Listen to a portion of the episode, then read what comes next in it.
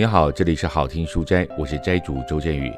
这次我们选读的这本书是《人际关系的艺术》，是如果出版社出版，作者戴夫·可本，余兆芳翻译。选读的篇章是第二十二篇，少了坚持，光靠热情不足以成事。电话那头传出的声音带着令人愉快的俏皮口吻。迪士尼电台的戴夫呼叫：“你还是打算不接电话吗？只听我唱歌吗？”我很惊讶的是，布兰达·富恩特斯他真的拿起了电话。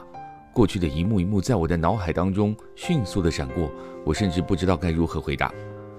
布兰达·富恩特斯当时是汉堡王的地区行销总监，而我是波士顿迪士尼电台的业务代表。汉堡王是公司分配给我的目标客户。我的目标是取得与布兰达的联系，了解汉堡王在波士顿地区的市场需求，以便最后能够卖给他电台的广告以及促销宣传。但是要跟布兰达·富恩特斯联络上，事实上证明是非常困难的。他在家里工作，我打给他的前三通电话都转到了语音留言。我没有他的电子邮件地址，在那个时候还是网际网路的初期，我唯一可以找到他的办法就只有打电话。所以我下定了决心要联络上布兰达，就算他最后会跟我说 “no”，我也要尽力而为，至少自己努力过了。我知道有很多业务员都跟他打过电话，也留了语音，包括其他无线电台的业务人员、电视台销售代表、平面广告的业务，以及早期的网际网路广告代表商。在这层层叠叠的竞争之下，我要如何让他接我的电话呢？然后我想到了一个优势。那是只有我有，其他业务代表没有的，也就是迪士尼电台。对我来说，迪士尼电台不只是工作，我喜欢这个电台，还有它像泡泡糖一样的流行音乐。这是一个老少咸宜的电台，有趣又安全。所以呢，我决定在坚持中发挥一点点的创意。我继续打电话给布兰达，但是每周只留言一次。每次我在留下语音讯息的时候，会为他唱一首迪士尼电台的流行主打歌。我盘算了一下，这个有创意的策略应该会引起他的注意，从其他无数通的语音留言当中能够脱颖而出。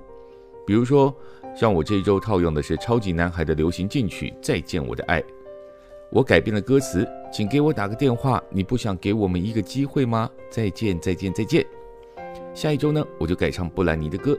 配上我改的歌词，哎呀，又是语音留言，请给我打个电话吧，我等不及要跟你说说话呢。我每天都打电话，持续每周留言一次，一共打了七周，但布兰达始终没有给我回过电话。然后终于到了第八周，就在我打第三十七通电话的时候，他终于拿起了电话，给了我一个销售的机会。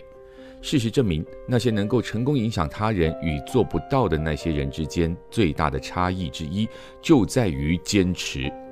许多人喜欢谈热情，当然，对自己的想法、产品或者信仰，保持着热情是很重要的。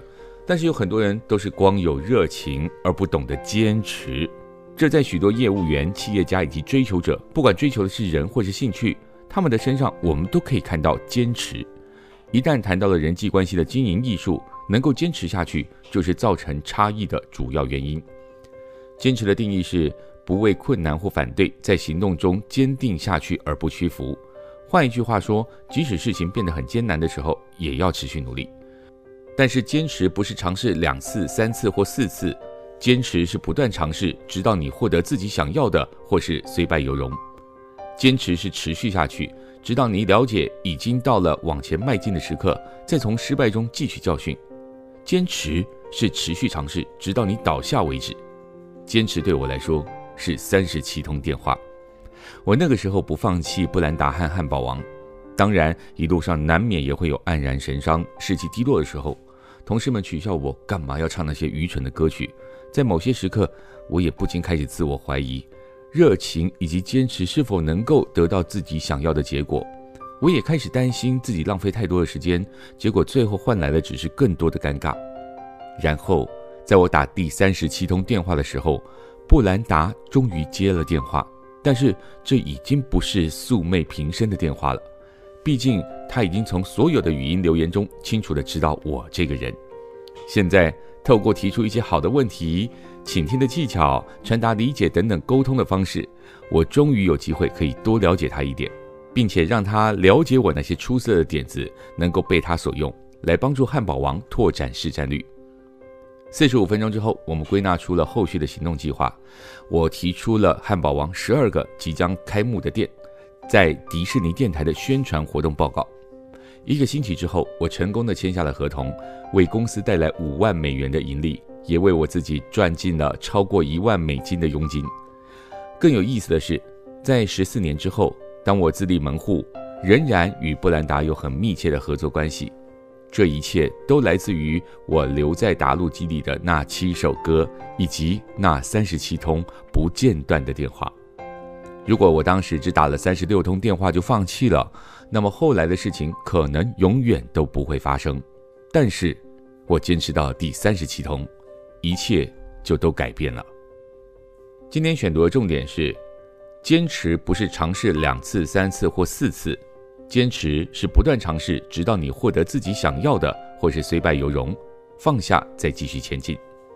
坚持是持续尝试，直到你倒下为止。